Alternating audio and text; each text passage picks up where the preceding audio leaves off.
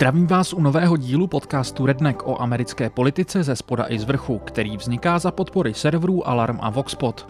Minule jsem mluvil například o zpomaleném předání moci z Trumpových do Bidenových rukou a rýsujícím se Bidenové kabinetu. Od té doby už stihla ředitelka GSA zahájit proces tranzice, což zdroje Washington Postu z Bílého domu označili za de facto nejbližší signál z Trumpovy administrativy, že prezident uznává porážku, kterého se můžeme dočkat. Na rozebírání Bidena bude ještě dost času času. Dneska bych se chtěl podívat do jednotlivých států.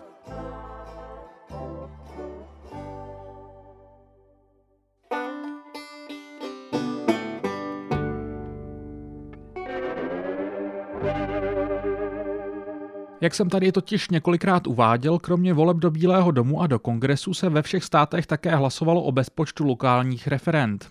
A ve chvíli, kdy sice vyhrál Biden, ale rozhodně nejde mluvit o tom, že by americký elektorát nějak nadšeně podpořil demokraty, jsou výsledky těchto referent zajímavým doplňkem, pokud chcete vědět, co si američtí voliči opravdu myslí.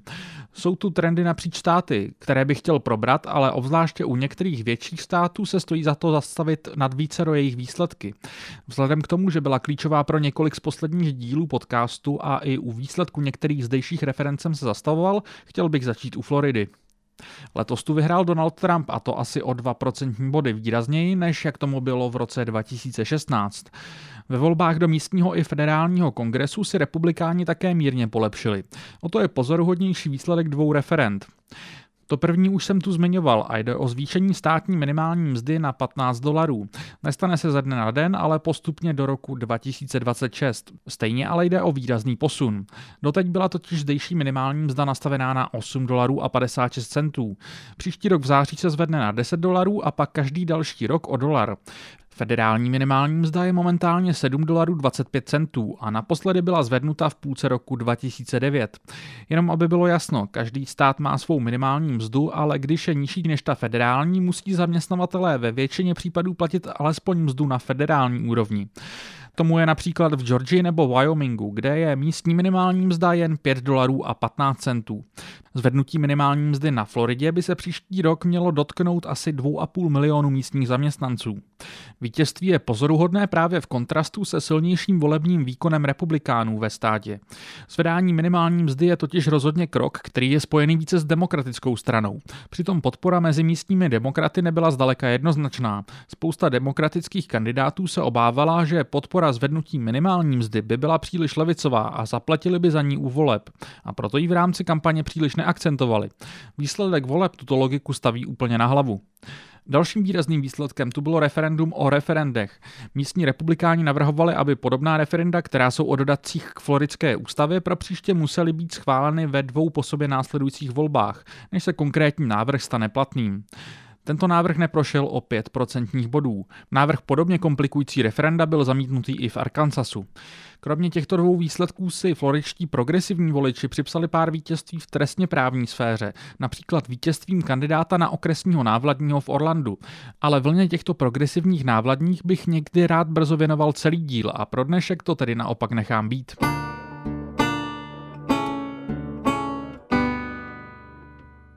Vzhledem k tomu, že letos v létě otřásly spojenými státy masivní protipolicejní protesty a nepokoje, chtěl bych ale zmínit několik lokálních iniciativ z letošních voleb v této sféře.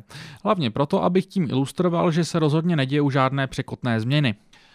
V St. Louis v Missouri se hlasovalo o pravidlech pro najímání policistů. Místní zákony nařizují, aby policista musel žít alespoň prvních sedm let své služby přímo ve městě. Toto pravidlo bylo ale letos pozastaveno a v referendu se hlasovalo o tom, jestli se z tohoto dočasného rozvolnění má stát trvalé. Tato praxe byla přitom obecně řešena jako jeden z nepříznivých faktorů, přispívající například k policejní brutalitě v momentě, kdy je policejní sbor složen z příslušníků, kteří žijí v odlehlých předměstských čtvrtích a ke svým služebním volebním okrskům přistupují o to spíše jako k nepřátelské zóně. Prodloužení těsně neprošlo. Obyvatelé San Franciska zrušili zákon, který nařizoval, že město musí mít povinně alespoň 1971 policistů na plný úvazek. Kritici tohoto zákona tvrdili, že je zastaralý a že stejně není dodržován. Doufají v to, že jeho zrušení, které prošlo, usnadní najímání nepolicejních sociálních pracovníků. Jejichž pomoc umožní změnit způsob, jakým úřady nakládají s bezdomovectvím a lidmi s duševními poruchami. Nejblíže k heslu Defund the Police mělo Measure J v Los Angeles. To vyžaduje, aby 10% z příjmu okrsků šlo na sociální programy zaměřené na zvládání drogových závislostí a duševní zdraví. Ani cent z těchto peněz přitom nesmí jít k policejním sborům. Návrh tedy nebere policii přímo peníze, ale vyhrazuje další povinnou položku v rámci rozpočtu. Prošel z hlasy přibližně 57% voličů. Poslední referendum, co bych tu chtěl zmínit, je z Michiganu a je atypické, protože vzešlo primárně od republikánských politiků. Ve státě se množily obavy, že místní policejní sbory sbírají mobilní data zdejších občanů. Proto navrhli zdejší republikáni dodatek Michiganské ústavy, který vyžaduje, aby pro podobné praktiky musela policie nejprve mít soudní příkaz. Dodatek prošel z hlasy téměř 90% voličů.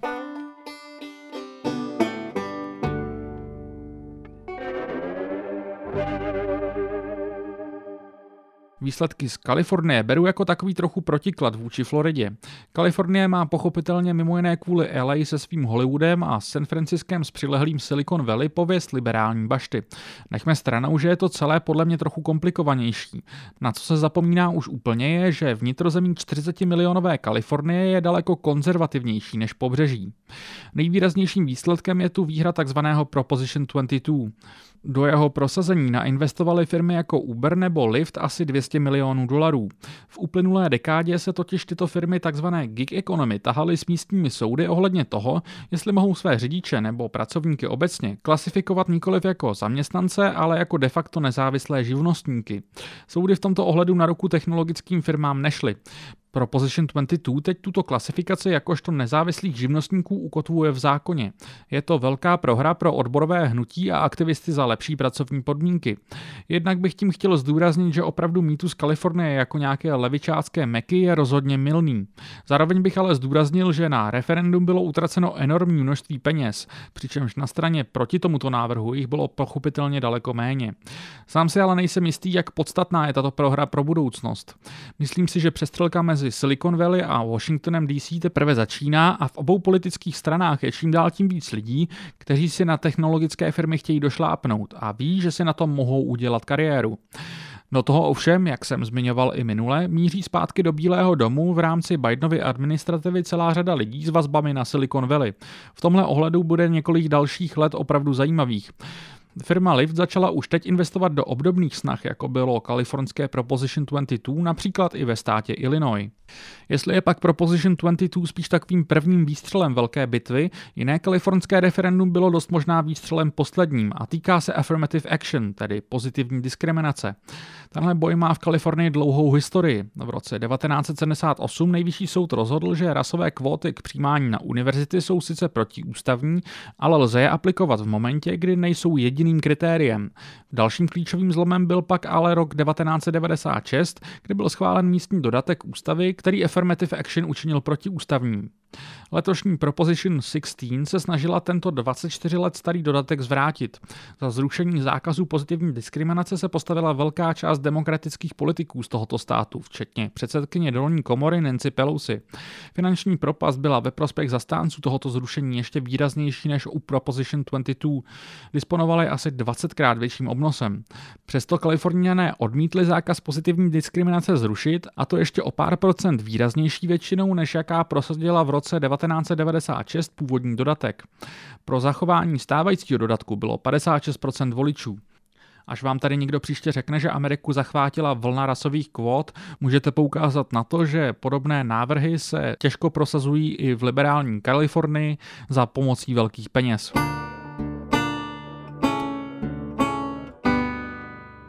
Této části bych chtěl probrat několik podstatných ekonomických referent. Z nejvýraznějším z nich je asi jedno nebraské. To navrhovalo omezit úrokovou sazbu tzv. payday loans, tedy krátkodobých a upřímně řečeno často lichvářských půjček. Podle místních deníků v Nebrasce v rámci loňského roku tvořila průměrní roční úroková sazba 387%. Toto nové referendum prošlo a omezuje úrokovou sazbu na pouhých 36%. Pro zastrpování úrokové sazby bylo přes 80% zdejších voličů. Je možné, že se některé z firm poskytující tyto půjčky pokusí napadnout návrh u soudu. Nebraska ale není prvním státem, který tento biznis omezuje. Různě zastropované úrokové sazby nebo vyložený zákaz těchto typů půjček mají v 16 dalších státech. Čtyři z nich, Colorado, Montana, New Hampshire a Jižní Dakota, omezují úrokovou sazbu právě na 36% a ve třech z nich, ve všech kromě New Hampshire, došlo k omezení po lokálním referendu. V Illinois voliči hlasovali o změně ústavy kvůli daním. V současnosti totiž zdejší ústava vyžaduje rovnou daň z příjmu. Ta je momentálně nastavená na 4,95%. Nový návrh zaváděl nižší zdanění pro příjmy do 100 000 dolarů, v pásmu od 100 000 do 250 000 by sazba zůstala stejná a na čtvrt milionu by se příjmy danily vyšší sazbou. V postupných krocích měla činit necelých 8%. Pro 97% místních obyvatel by se tak tato daň buď to zmenšila, nebo by zůstala stejná. Návrh podporoval místní demokratický guvernér J.B. Pritzker, který do kampaně investoval desítky milionů z vlastních kampaňových financí. Proti byla naopak výrazná část zdejší biznisové lobby. Návrh neprošel o 6,5% bodů. Pritzker teď varuje, že kvůli tomu budou muset přijít bolestivé škrty, protože jeho stát byl zadlužený už před pandémií, která krizi státních financí po celých Spojených státech umocnila. Pritzker přitom odmítá plošné zvedání daní, které by mu teoreticky ústava umožňovala. V Louisianě pak neprošla dvojice navrhovaných dodatků, které by omezily možnost státu na růst rozpočtu a možnosti vybírat daně. Čtvrtý zdejší navrhovaný dodatek by nahradil současnou komplexní formuli, která omozuje rozpočet státu, která ale nicméně počítá s navyšováním populace a s inflací, rigidním maximálním nárůstem o 5%. Podle místních analytiků by dodatek velmi záhy způsobil škrty, které by jinak nebyly nutné. Další pátý dodatek by umožnil některým druhům korporací platit do budoucna menší daně výměnou za poplatek dopředu. Stát by tak sice dostal jednorázovou injekci, ale prodloužil by tak daňové úlevy z uplynulých dekád. Jak cynicky schrnuje web Louisiana Budget Project, kdyby tyto daňové úlevy byly klíčem k živé a prosperující ekonomice, Louisiana by už teď byla jako Silicon Valley.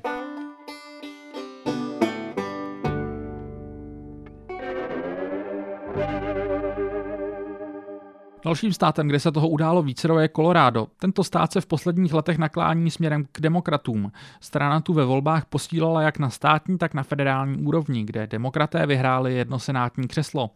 Hillary Clinton tu před čtyřmi lety vyhrála o na celých 5% bodů, Joe Biden už přes 13. Dále tu prošel návrh na zvýšení daně na tabák, která zároveň nově bude platit i na elektronické cigarety. Vybrané peníze budou určené na školství a zdravotnictví. Naopak státní daň z příjmu byla o chlup snížena z 4,63% na 4,55%. Nejvýraznější levicovou výhrou tu ale byl Proposition 118. Ten ustanovuje nárok na 12 týdnů nemocenské a rodičovské dovolené, v případě komplikovanějších těhotenství až 16 týdnů. Návrh prošel o 15,5% bodů.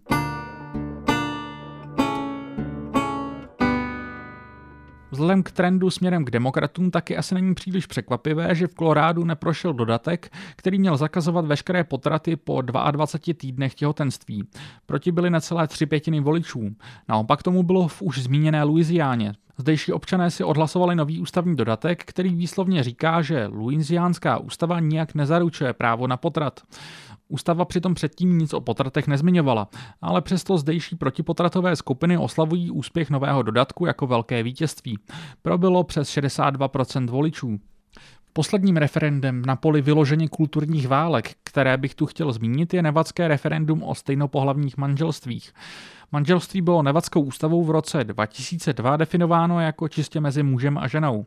Stejnopohlavní registrované svazky umožňuje nevadská legislativa od roku 2009 a od roku 2014 a rozhodnutí federálního soudu zná Nevada i stejnopohlavní manželství. Letos si však přes 62% nevaděnů odhlasovalo, že manželství je v jejich ústavě definováno jako svazek nehledě na pohlaví. Nevada je tak prvním státem, jehož ústava něco takového garantuje.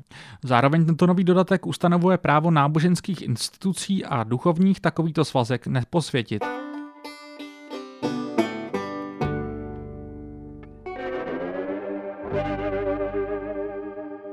Hodně toho bylo napsáno o vlně dekriminalizace a legalizace různých drog, která se převalila přes mnohé státy. Například v Jižní Dakotě neprošel jeden, ale hned dva návrhy, které legalizovaly marihuanu. Pro Measure 26 hlasovalo téměř 70% voličů a zasadili se tak o vznik místního programu na poskytování marihuany pro lékařské účely. Návrh na ústavní dodatek A ale mezi tím zároveň legalizuje marihuanu i pro rekreační užití. Probilo 54% voličů a legalizace začne platit od dubna roku 2022. Podobně s přehledem legalizovalo marihuanu i New Jersey, kde dvě třetiny voličů hlasovali pro ústavní dodatek, který legalizuje užívání, prodej a pěstování marihuany pro občany starší 21 let. V Arizóně tři pětiny voličů legalizovali marihuanu taktéž a podle přijatého návrhu bude muset zdejší ministerstvo zdravotnictví pracovat jasné regule, kterými se prodej bude řídit. Návrh také zavádí speciální daň na marihuanu. 57% voličů v Montáně si taktéž odhlasovalo legalizaci marihuany, na jejíž prodej pro rekreační užití uvalilo daň 20%. Něco přes dvě třetiny voličů v Mississippi si odhlasovali legalizaci marihuany pro lékařské účely.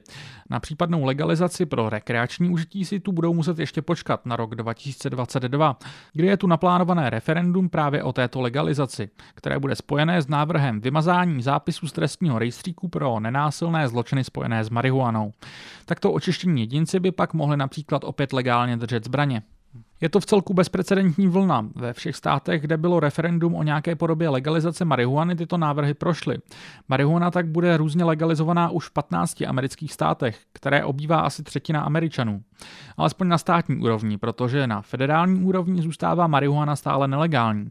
Za uplynulou dekádu se však rozhodly federální úřady nechat těmto postupným legalizacím v celku volnou ruku. Není příliš divu, protože z průzkumu vychází, že pro legalizaci marihuany je většina Američanů napříč politickými stranami. Vlna legalizace a dekriminalizace se ale netýkala jenom marihuany. Například Washington DC si odhlasoval de facto dekriminalizaci psilocibinových hub. Technicky vzato nejde o čistou dekriminalizaci. Návrh pouze nakazuje místní policii přisuzovat případům týkajících se psilocibinových hub nejnižší možnou prioritu. Pro byly více než tři čtvrtiny voličů. Ještě dále se ale rozhodli zajít ve státě Oregon. Legalizace a dekriminalizace se tu týkaly hned dva návrhy. Measure 109 zcela zlegalizoval psilocybinové houby administrované licencovaným pracovníkem. Pro bylo 55% voličů. Kromě toho ale oregonští voliči de facto dekriminalizovali veškeré drogy držené pro osobní účely. Opět nejde o čistou dekriminalizaci, ale zařazení do kategorie s nízkou prioritou, kde hrozí maximální pokuta ve výši 100 dolarů. Pro tento návrh bylo dokonce 58% voličů. Poslední referendum, kterým bych se tu chtěl dneska zabývat, je velmi specifické. Nekoná se totiž zdaleka poprvé. Puerto Rico už po šesté pořádalo nezávazné referendum o tom, jestli jeho občané chtějí, aby se Puerto Rico stalo plnohodnotným americkým státem. Poslední takové referendum se konalo v roce 2017 a tehdy bylo pro 97% voličů, tedy z těch, kteří došli k volbám, protože tehdejší referendum bylo bojkotováno podporovateli zachování statu quo. Tentokrát ale poprvé bylo hlasováno na čistě binární bázi. V předchozích referendech bylo například více možností pro odpůrce ucházení se o status státu. Tentokrát by výsledek protistátnosti vybízel vládu Puerto Rica k jednání se spojenými státy o nezávislosti. V referendu ale hlasovalo něco málo přes 52% voličů naopak pro ucházení se o status státu. To ale není tak jednoduché. Moc připustit do Americké unie další stát náleží federálnímu kongresu, kde pochopitelně Puerto Rico nemá volící zastoupení. Má zde pouze delegáta, respektive delegátku bez hlasovacího práva. Dlouhodobě jsou pro připuštění do Unie spíše demokraté, kdežto republikáni jsou proti. Částečně i z pragmatických důvodů, protože se očekává, že případní kongresmeni, ale především dva noví senátoři za Puerto Rico by byli s největší pravděpodobností v praxi demokraté a republikáni by tak mohli přijít o svou výhodu v Senátu. Podobný kalkul se týká i případného uznání Washingtonu DC jakožto státu, které by mělo obdobný efekt. Na rozdíl od DC, kde se vedou debaty o tom, že by se pravděpodobně mohlo stát státem jenom pomocí ústavního dodatku, kvůli tomu, že je to ústavně určené sídlo americké vlády, u Puerto Rica je proces jednodušší a stačila by většina v obou komorách kongresu. V tuto chvíli ale kvůli doplňkovým volbám do Senátu v lednu vůbec není jasné, jestli většinu v horní komoře budou mít republikáni nebo demokraté. Пока.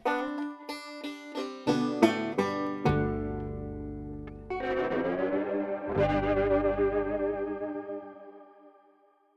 Na závěr bych vás chtěl vyzvat, abyste se přihlásili k odběr mého Substacku, který najdete na adrese redneck.substack.com. Tam mi můžete psát feedback, což můžete udělat stále i na facebookové stránce podcastu, kterou najdete pod zkratkou rdnck, nebo na mailu schneider.a2.cz. Substack tohoto podcastu je zároveň nejpřímočařejším způsobem, jak mě můžete podpořit, ale stále platí, že tento podcast by nevznikal bez podpory Alarmu a Voxpotu a proto posním nepřestávejte podporovat ani tyto servery.